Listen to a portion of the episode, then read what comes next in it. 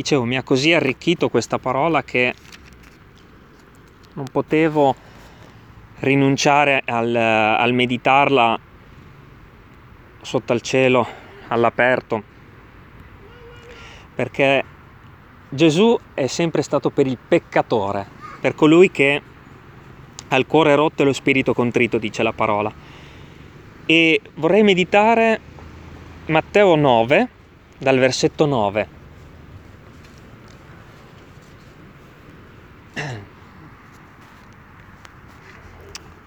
Sono innamorato di questo passo perché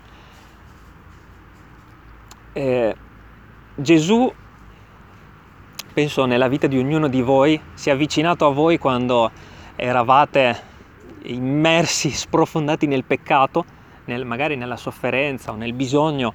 E mi piace meditare questa parola perché Gesù andava dai peccatori, da coloro che avevano un cuore desideroso di ricevere perdono, di, avevano bisogno della vita e la vita è in Gesù, quindi avevano bisogno di Gesù. E al versetto 9 di Matteo 9 leggiamo, poi Gesù, partitosi di là, passando, vide un uomo chiamato Matteo, che sedeva al banco della gabella, e gli disse, seguimi. Ed egli levatosi lo seguì. Ed avvenne che, essendo Gesù a tavola in casa di Matteo, ecco molti pubblicani e peccatori vennero e si misero a tavola con Gesù e coi suoi discepoli. E i farisei, veduto ciò, dicevano ai suoi discepoli, perché il vostro maestro mangia coi pubblicani e coi peccatori? Ma Gesù, avendoli uditi, disse, non sono i sani che hanno bisogno del medico, ma i malati. Ora andate e imparate cosa significhi voglio misericordia e non sacrificio perché io non sono venuto a chiamare dei giusti, ma dei peccatori. Alleluia. Amen. E è bello meditare questo passo perché a quei tempi avere comunione con i peccatori era, eh, significava avere comunione con il peccato, significava essere impuri agli occhi dei farisei, agli occhi dei religiosi, agli occhi di coloro che si presumevano santi, si presumevano essere facoltosi e avere, ehm, come dire, avere l'unica sola eredità di Dio. Si pensavano i migliori in assoluto. E poi è arrivato colui che si diceva il figlio di Dio e con chi aveva comunione il figlio di Dio? Con i peccatori. Cioè, loro aspettavano il Redentore di Israele, aspettavano il Salvatore, aspettavano il condottiero, aspettavano il re. E con chi andava a parlare questo presunto re? Con i peccatori, con i pubblicani. I pubblicani erano esattori delle tasse, eh? erano, erano, coloro che opprimevano Israele eh, come? Estorcevano denaro perché eh, lavoravano per l'impero romano e quindi le tasse di Israele andavano all'impero romano e loro rincaravano quelle tasse per guadagnare. Da chi è andato Gesù? Dal peccatore. È andato da colui che era così immerso, così sprofondato nel peccato, così sporco di peccato, che queste persone non, pot- non, avevano relazioni normali, gli esattori delle tasse, i pubblicani. Sapete perché? Perché erano ripudiati da tutto Israele, erano ripudiati persino dai parenti, perché opprimevano, perché guadagnavano sulla povertà che già aveva Israele. Erano rifiutati da tutti. Quando camminavano per le strade, venivano scherniti, venivano derisi, venivano presi in giro, venivano, erano abbandonati, abbandonati a se stessi. Non li voleva nessuno. Nessuno voleva comunione con loro, perché guadagnavano, estorcevano denaro e se si riflettete bene, quando il Signore Gesù è venuto a parlare a me, a voi, a ognuno di voi, quando? Se non quando nessuno ci vuole, nessuno ha cura di noi, nessuno ci pensa, nessuno ci aiuta, nessuno ha cura di un povero malato che soffre solo, distrutto dal peccato, distrutto da... perché il peccato nella nostra vita ci ha fagocitati, ci ha messo delle sbarre attorno e altro che amicizie, altro che eh, ti aiuto io, altro che sono pronto qui per te, non avevamo nessuno, nessuno. Questo è l'esempio del peccatore, un povero pubblicano che sicuramente in quel momento preciso stava soffrendo, aveva un cuore rotto, affranto, perché da quella situazione non si usciva, come noi tutti, da una situazione di peccato, di dolore, di abbandono, da soli non potevamo uscirne. Chi poteva tirarci fuori da quel dolore di cui leggevamo, di cui eh, ci ha letto il fratello stamattina? Chi poteva, ricordate un po' le parole di quel salmo, chi ci ha liberati? Chi poteva tirarci fuori da quelle catene? Chi poteva risollevarci? Cioè, da certe situazioni di condizione spirituale, l'uomo non può tirarci fuori, non può fare niente, ma arriva Gesù. Perché Gesù, il Signore, vede il cuore, vede la nostra sofferenza, vede la nostra condizione spirituale e sa benissimo qual è il nostro preciso bisogno, sa benissimo di cosa abbiamo bisogno, quando, come e perché. Ed è una promessa di Dio, era già una promessa di Dio, già dall'Antico Testamento. Se per esempio leggiamo Isaia, molto chiaro.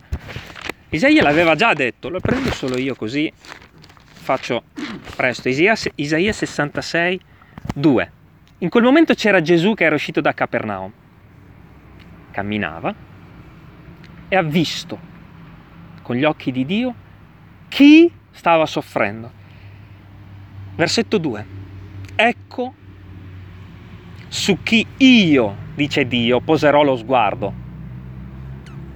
Su colui che è umile, che ha lo spirito contrito e trema alla mia parola. E secondo quello che ci dice la parola di Dio, quel pubblicano lì, in quel preciso momento, era in questa condizione. Era un povero peccatore che aveva lo spirito umile. Sapeva di essere nel peccato, aveva lo spirito umile, contrito e tremava perché sapeva che in Israele c'era qualcuno che, era, eh, che si diceva che quello era il figlio di Dio e tremava perché tutti i peccatori tremano all'idea di incontrare il loro Dio un giorno. Lo sanno bene che incontreranno Dio, dentro il cuore sanno che un giorno andranno alla presenza di Dio, tremano. In quelle precise condizioni spirituali. Chi trema, chi ha bisogno di un Salvatore, riceverà sicuramente una parola, un fratello che, lo, che gli indicherà la via, riceverà sicuramente un messaggero da parte di Dio che gli dirà questa è la via, cammina per essa, in tutto il mondo, perché Gesù vive e sa benissimo qual è la condizione del cuore come in Israele duemila anni fa, così a Piove di Sacco, così a Ponte San Nicolò, così a Padova, così a Modena, così in tutte le piccole cittadine invisibili di questo mondo, in centro, eh, nei paesi del terzo mondo, in Cina. Gesù vede se c'è un pubblicano, vede se c'è un peccatore bisognoso. Solo Dio può intervenire in quel preciso momento. C'è lo spirito contrito? Tremi dinanzi alla mia parola? Arrivo. Arrivo. E per, se volete, per capire cosa c'era in quel cuore, in quel momento, possiamo leggere nel cuore del pubblicano e del fariseo che accusava Gesù, potremmo leggere potremmo leggere del, del fariseo e del pubblicano in Luca 18, mi sembra che sia. Sì. Per capire qual è la condizione precisa nel momento in cui noi incontriamo il nostro Signore, la condizione di cuore. Cioè, per dirci come, quando Gesù arriva, quando Gesù può incontrarmi, perché noi siamo spietati nella nostra carnalità, vediamo attorno a noi, sono tutti peccatori e noi, e noi diciamo io non sono come quello, io non sono come quello, io non sono come quello, allora io non posso venire a fare nulla per te se tu ti ritieni migliore del prossimo. Ma quel pubblicano in quel momento aveva questa precisa condizione di cuore. Matteo 18,9. E riflettiamo bene su qual è il nostro atteggiamento davanti a questa parola. Se è quello del fariseo o quello del pubblicano che ha incontrato Gesù e disse ancora questa parabola per certuni che confidavano, questo è Gesù, eh, che confidavano in se stessi di essere giusti e disprezzavano gli altri. Due uomini salirono al Tempio per, per pregare. Uno era un fariseo e l'altro pubblicano. Il fariseo, stando in piedi, pregava dentro di sé. O Dio, ti ringrazio che io non sono come gli altri uomini Attenzione se c'è, se c'è questo atteggiamento nel nostro cuore. Eh. Vedete questo parco e la gente che, le, che lo popola? Attenzione se ci scappa qualcosa del genere verso queste persone, perché in quel momento abbiamo il preciso atteggiamento del fariseo. Ti ringrazio che non sono come quegli uomini, rapaci, ingiusti, adulteri, neppure come quel pubblicano. Io digiuno due volte alla settimana, pago la decima su tutto quello che possiedo. Ma il pubblicano, stando dove? Da lungi, da lontano. No, cioè, aveva questo sentimento dentro di consapevolezza di peccato che nemmeno si avvicinava al Tempio. Stando da lungi non ardiva neppure alzare gli occhi al cielo, ma si batteva il petto dicendo, Oh Dio, sii placato verso di me, peccatore. Ecco l'atteggiamento di Matteo in quel momento. Sapeva di essere un peccatore. Come abbiamo letto in Isaia, tremava, perché sapeva bene che la sua condizione non era chiara. Tremava. Io vi dico, dice Gesù, che questi, cioè il pubblicano, scese a casa sua giustificato piuttosto che quell'altro. Perché chiunque si innalza sarà abbassato, ma chi si abbassa sarà innalzato. Quindi agli occhi di Dio, siccome Lui conosce il nostro cuore, siamo pubblicani o siamo farisei? Io lo dico per me stesso, eh. Non pensate che sia qualcuno... Ehi! Ciao Pietro, Signore ti benedica Pietro, grazie. Si è svegliato alle sei e mezza per svolgere un compito e tornare a dare gloria al Signore in mezzo a noi. Grazie Pietro, è un esempio meraviglioso il tuo.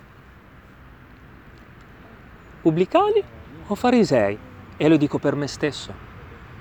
Grazie che non sono come quello Grazie che non sono come l'altro. Nel momento preciso in cui noi non abbiamo l'atteggiamento di Matteo, l'atteggiamento di Isaia 66,2, siamo in basso.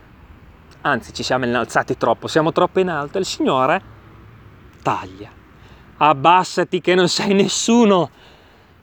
Abbassa la cresta, perché sei solo un peccatore. Senza di me, come ho già detto nel mio Vangelo, non puoi fare nulla nulla. E nel momento preciso in cui noi ci abbassiamo, ci umiliamo e siamo come Matteo, come un povero pubblicano, cosa ha detto Gesù al pubblicano? Seguimi, seguimi.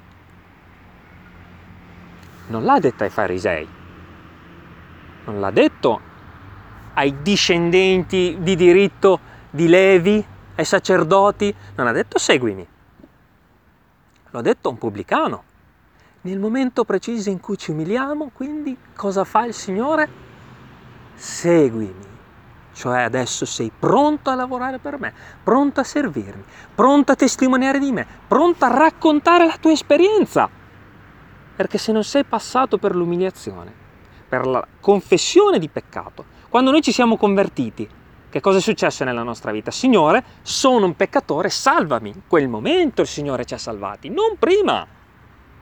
Per questo il Signore dice, ravvedetevi, siate battezzati, voi riceverete il dono dello Spirito Santo, ma ravvedetevi, il primo passo per seguire il Signore è il ravvedimento. E se lo è stato una volta per tutte nella nostra vita, lo è tutte le mattine, che tutte le mattine ci svegliamo, confessiamo il nostro peccato, poi andiamo a lavorare, andiamo in chiesa, serviamo il Signore, poi, dopo aver detto Signore, il mio cuore è rotto. Tu sei santo e io sono un peccatore. Grazie, te lo confesso, perdonami. Grazie perché mi hai perdonato. E che cosa succede quando facciamo questo e possiamo servire il Signore? E siamo abilitati, per grazia di Dio, da quel seguimi. Torniamo in Isaia. Guardate la parola di Dio come da sola, da sola si completa dalle risposte. Isaia 61. E dopo ricorderemo chi ha detto queste parole e quando. Avevo preso qualche appunto, ma come al solito lo Spirito del Signore vuole parlare da sé e sa bene quello che vuole dire. Maledetto l'uomo che confida nell'uomo, altro che appunti o parole studiate o ricordate a memoria. È lo spirito quello che vivifica la carne, non giova a nulla. Isaia 61.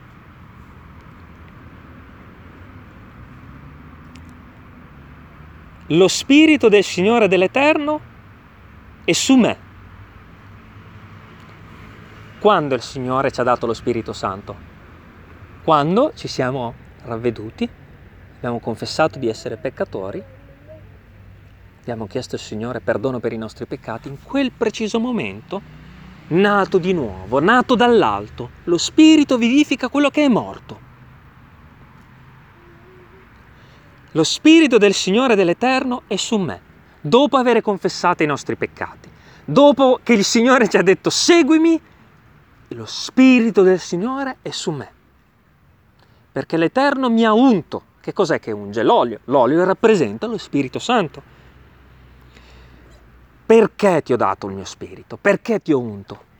Perché l'Eterno mi ha unto per recare una buona novella agli umili. Quelle di Isaia 66, 2. Guardate come il percorso torna al punto di partenza. Tu eri umile, tu hai ricevuto da me tu adesso dai a coloro che sono umili, che tremano, perché ne incontrerai tutti i giorni, anche in questo parco. C'è gente che è umile in questo momento, che soffre, che non sa dove sbattere la testa magari per quello che vivono. A quelli tu andrai, li riconoscerai guardandoli negli occhi come, come io ho guardato quel pubblicano quel giorno. Io ti ho unto affinché tu vada a quelli, a coloro che hanno lo spirito rotto e tremano, per recare una buona novella agli umili. Mi ha inviato, e ricordate, seguimi, mi ha inviato per fasciare quelli che hanno il cuore rotto, per proclamare la, ribel- la libertà a quelli che sono in cattività, l'apertura del carcere ai prigionieri, per proclamare l'anno di grazia dell'Eterno. È il giorno di vendetta del nostro Dio, perché il Vangelo è un messaggio completo. L'anno di grazia ma anche un giorno in cui Dio giudicherà persino i pensieri degli uomini. Annunciare la buona novella nel, nell'amore, annunciare la verità in carità, perché se annunciamo la verità senza la carità, senza l'amore, siamo uno squillante cembalo, dice la parola, trema, vibra, fa rumore, non c'è nessun amore, non c'è nessuna potenza nel messaggio del Vangelo, non c'è grazia, non c'è amore, non c'è niente.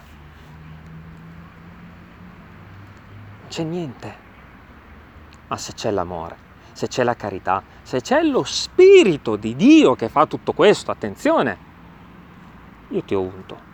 Se io ti ho unto puoi andare, ma se non è arrivato Gesù a dire seguimi, possiamo anche strillare dalla mattina alla sera, ma se non c'è il Signore non c'è vita, non c'è frutto, non c'è testimonianza, non c'è pace, non c'è gloria. E Matteo non avrebbe mai seguito qualcun altro se non Gesù. Perché noi seguiamo, se, se seguiamo qualcuno che ci porta la parola, stiamo seguendo Gesù. Perché in quella persona c'è Gesù che vive. Noi stiamo seguendo Gesù, ma non seguiremo mai qualcuno che non ci sta portando il messaggio della vita. Infatti le pecore riconoscono il pastore. Quando le pecore sparse in giro per il mondo sono smarrite, la pecora smarrita ascolta la voce del padrone. Le pecore ascoltano la mia voce e mi seguono.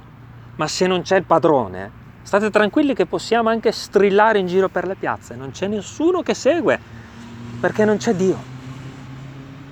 Ma quando c'è Dio, c'è la sua presenza, basta una parola, basta uno sguardo, perché Gesù ha detto seguimi, non ha detto molte parole, seguimi. E Matteo?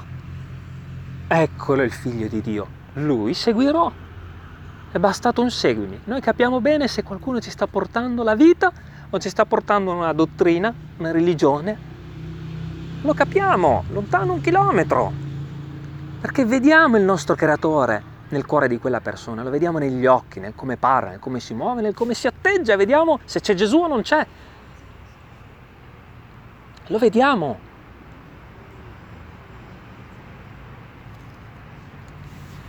E volevo essere un po' breve quest'oggi per festeggiare assieme alla gloria del Signore, ma penso che leggere sia d'obbligo leggere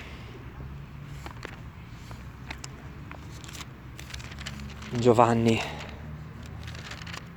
Vediamo se. Anzi, leggiamo in Luca. Teo, Marco. Leggiamo in Luca 10. Vediamo che ora è.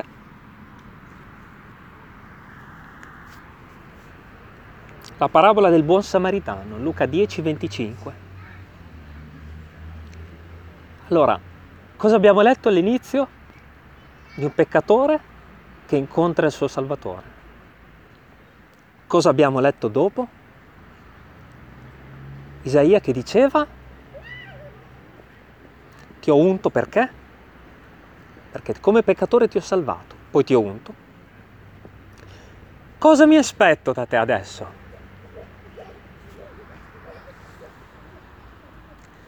Cosa vuoi da me? Cosa? Qual è il mio mandato? Che cosa devo fare? Mi hai salvato, mi hai dato tutta la ricchezza del cielo, l'hai messa nel mio cuore.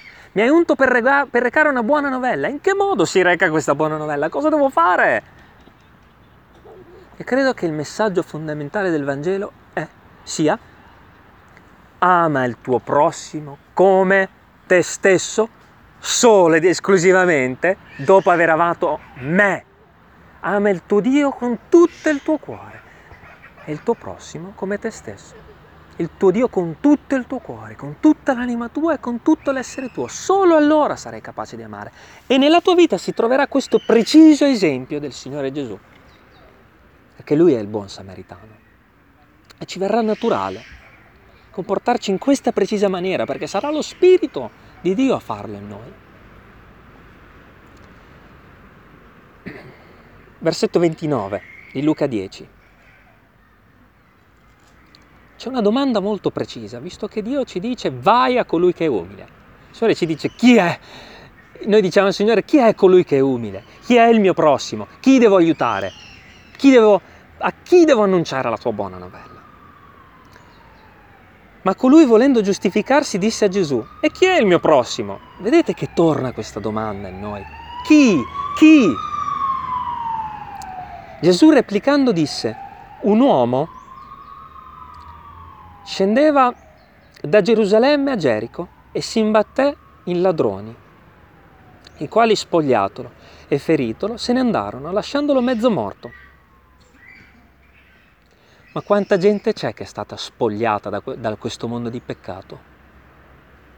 Quanta gente c'è che ha subito abusi, torti, maldicenze, abbandoni, che è stato spogliato forse da una persona o forse da se stesse nel mondo comportandosi in modo scellerato. Quante anime ci sono in questo mondo, in questa condizione? Chi? Chi andrà? Chi manderò? Dice il Signore. Si imbatté in ladroni, i quali spogliatolo e feritolo se ne andarono, lasciandolo mezzo morto.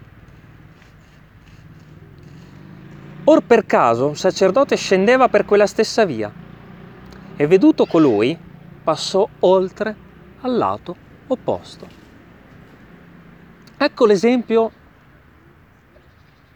del fariseo di prima. Grazie che non sono come quello. Grazie perché non sono io quello steso lì, perché se gli è successo qualcosa sicuramente ha peccato. Se gli è successo qualcosa, Dio l'avrà giudicato per quello che ha fatto. No. Questo è l'atteggiamento del fariseo. Quanta gente... Ieri sono andato in una zona di, di Mestre e c'era gente che dormiva per terra su un cartone, ubriaca, e il primo istinto della carne, fateci caso, qual è? Se è così è perché ha scelto di esserlo. Se è così, vuol dire che il Signore l'ha abbandonato. Se è così, sicuramente è perché ha fatto delle scelte. Chi andrà al prossimo? Un buon samaritano, colui che è stato unto da me. Perché ho fatto lo stesso con te nella tua vita, perché anche tu eri un povero pubblicano. Magari non abbiamo mai rubato con le tasse, ma abbiamo fatto tutt'altro. Or per caso un sacerdote scendeva per quella stessa via e veduto colui passò oltre al lato opposto. Questo passare oltre rappresenta proprio il nostro completo disinteresse verso il bisognoso. Così pure un levita, giunto a quel luogo e vedutelo, passò oltre al lato opposto. Sacerdote, esempio di santità, di gloria, di magnificenza, levita, erede per proprio diritto di nascita delle promesse di Dio colui che studia la parola, colui che la conosce, colui che la medita dalla mattina alla sera. Così pure un levita, giunto a quel luogo e vedutolo, passò oltre al lato opposto. Ma un samaritano, sapete cosa significa un samaritano? Cioè uno che era al di fuori dell'economia di Israele, al di fuori della logica, della cultura di Israele, cioè al di fuori di questo gruppo religioso che si credeva di, di essere erede degli oracoli di Dio, un samaritano, un forestiero. Ma un samaritano che era in viaggio giunge presso a lui e vedutolo ne ebbe pietà. Ah, Ah, ah, capiamo bene qual è il punto.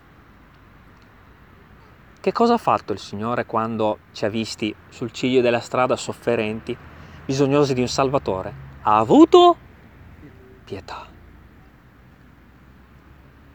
Pietà.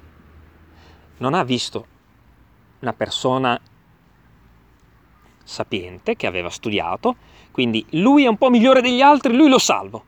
Ha detto povero disgraziato, aiutiamolo, perché è messo male. Altro che Signore mi ha conosciuto e mi ha fatto conoscere la salvezza perché sono stato buono. Perché Dio ha scelto Abramo? Molti credono sia perché era po' migliore degli altri. Era un po' più santo, era un po' più giusto. No, Abramo era un peccatore. Ecco perché Dio l'ha scelto. Quello sarà il padre del popolo della fede, un peccatore, sarà un esempio per chiunque.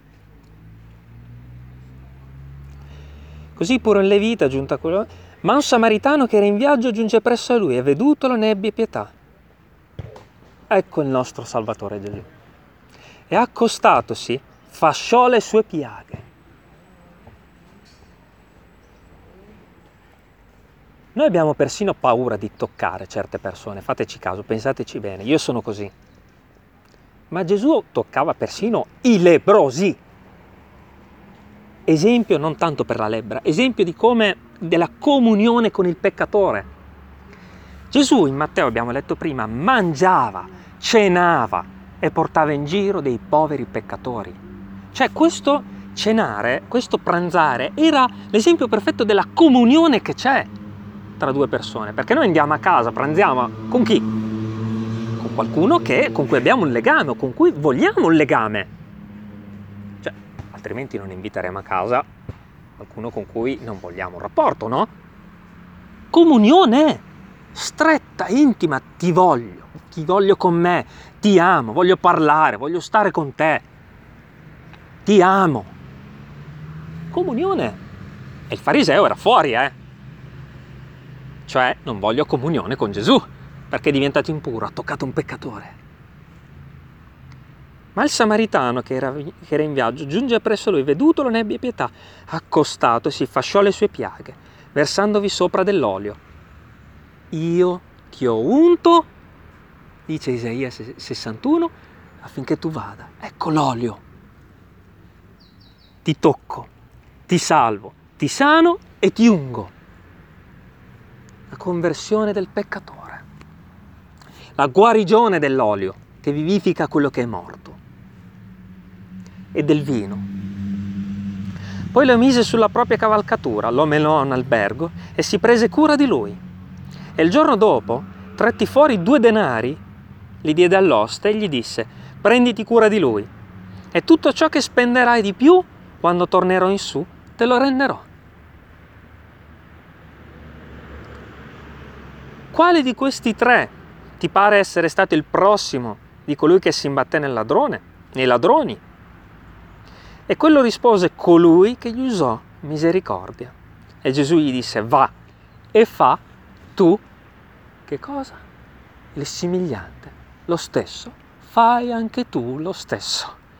Oggi, domenica, ne abbiamo cosa dice il Signore a Umberto, prima di tutto, perché io parlo a me stesso, fai lo stesso, fai esattamente lo stesso, perché io ti ho dato il mio spirito e quando guarderai negli occhi, nelle mani, nel cuore, nei piedi, nei capelli, una persona, capirai se quella persona lì ha lo spirito contrito, umile e trema la mia parola.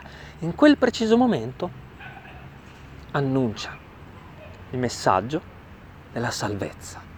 Annuncialo. In quel preciso momento quel samaritano siamo noi.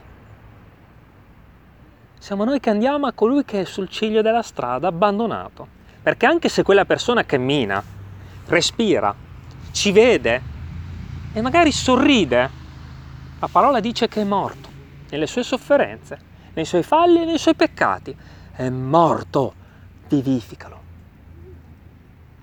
E solo questa vivifica. E quando noi apriamo la bocca col peccatore, se non c'è questa non serve a niente, ma se c'è questa, l'acqua di Dio, la parola di Dio. E se c'è lo Spirito che vivifica quest'acqua, questa parola, allora sì. Ecco, il cerchio si chiude da pubblicano a ministro dell'Eterno. Pubblicano, salvato, unto, seguimi, vai, annuncia, guarisci, salva, sana, e attenzione, questo, questo da Gerusalemme a Gerico rappresenta anche un messaggio particolare che non importa se qualcuno ci vede, non importa se facciamo le cose in grande, che non vuol dire che non le dobbiamo fare, ma se non è una persona sul ciglio della strada malata e morente, ma è una semplice persona che ha bisogno di un euro, di 20 centesimi, di un panino, di un lavoro, di una casa, di un letto, di qualsiasi cosa, anche se non lo vede nessuno, quella strada da Gerusalemme a Gerico. io vedo ogni cosa. So benissimo dove ti ho mandato, so benissimo cosa hai fatto, io te ne darò, te ne darò la retribuzione, perché attenzione, Gesù ha avuto la sua retribuzione in cielo, così come ognuno di noi avrà la retribuzione per come avrà operato su questo mondo. Perché Dio promette anche un premio. Ma vi rendete conto da morti, da pubblicani peccatori a salvati? E non solo un premio celeste su questa terra e in cielo. Ma che cosa ci manca? Mi viene da dire dopo questa parola che ho meditato, cos'altro vuoi? Ma che meraviglia l'opera di Dio! Completa! Completa! Perché questi giorni forse dureranno per te 40, 50, 60, 70, 80, fossero anche 100 anni. Quello è quello che conta, quello che viene dopo. Vieni, dice il Signore, buono e fedele servitore. Entra nella gioia del tuo Signore, dice al fedele servitore. Dio, ma che meraviglia. E in questo parco non sappiamo, è poco popolato, ma sicuramente fosse anche uno un peccatore, bisognoso della grazia del Signore. Così come quando evangelizziamo in giro per le città o anche attraverso internet, il Signore ci ha dato questo strumento, usiamolo. Questo è il Vangelo del nostro Signore. Io ti ho unto affinché tu vada. E attenzione perché quelle parole che abbiamo letto in Isaia 61 sono le stesse che Gesù ha detto nel Tempio, eh? Gesù un giorno si è alzato nel Tempio, ha preso il libro di Isaia, ha letto e ha detto, alla presenza di tutti, l'Eterno mi ha unto affinché io vada. Se l'ha fatto Gesù, e questa è un'immagine di come lo stesso è avvenuto a noi. L'Eterno ci ha unti, cari fratelli, tutti coloro che hanno confessato il loro peccato, sono, sono nati di nuovo, nati dall'alto, ci ha unti per ungere a nostra volta coloro che sono bisognosi dell'olio e della letizia, di essere guariti. Ma che meraviglia! Non ci ha unti per scalare delle montagne, per fare chissà quale opera gravosa, ma per ungere, per salvare quei poveri pubblicani che eravamo noi. Quindi che il Signore ci illumini in questa, nella semplicità del Vangelo, dell'opera di Dio in questo mondo, che non è tanto in grande, nel piccolo della nostra opera di tutti i giorni, un collega, un amico. Il Signore vuole operare lì, precisamente. Sa benissimo chi è nella sofferenza e lo sappiamo anche noi perché abbiamo lo Spirito di Dio.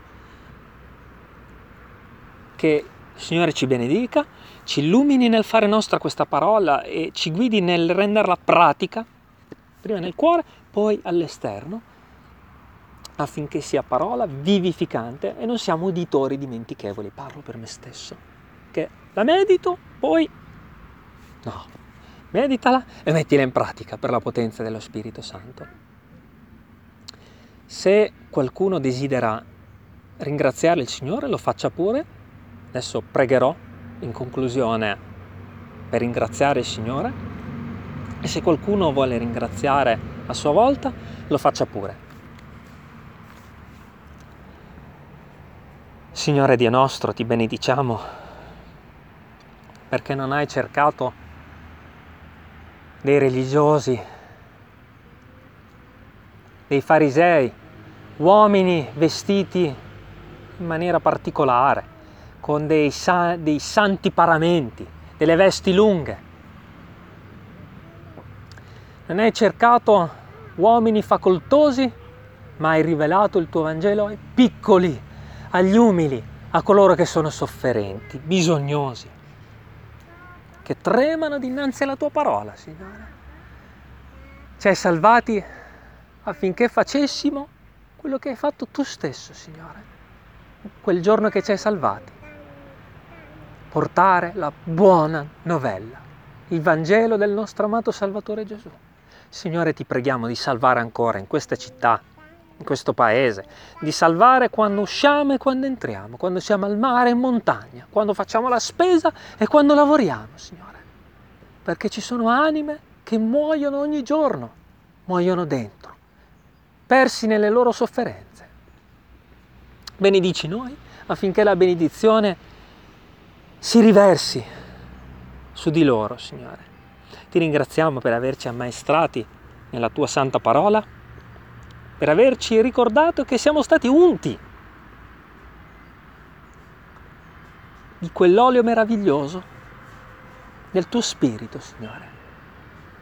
Ti ringraziamo per averci dato questo cielo, questo sole, queste piante, per aver tenuto stabili i cieli anche in questo giorno, per averci dato questo parco e ti preghiamo di benedire tutte le persone che magari passando hanno visto delle anime col capo chinato, chiedendosi che cosa, cos'è, cosa rappresenta questo. Benedicile, Signore. Benedici tutti questi pubblicani, benedici coloro che si riconoscono tali, Signore, che hanno lo spirito rotto, il cuore contrito, Signore. Benedicili e benedici noi perché vogliamo tutti i giorni questo atteggiamento, quello del pubblicano che stava da lontano e si batteva il petto. Grazie Signore perché ci hai perdonati e ci hai arricchiti per arricchire a nostra volta, Signore. Ti prego di benedire questi cari fratelli, queste anime che hanno consacrato la loro vita a te, Signore. Grazie perché ci sono figli di Dio nel mondo che danno gloria a te che ti amano, che ti bramano e che desiderano stare in comunione col corpo di Cristo. Signore, grazie per averceli mandati quest'oggi, per averceli fatti conoscere. Ti preghiamo che la tua benedizione venga abbondante nella loro vita e nelle nostre, Signore.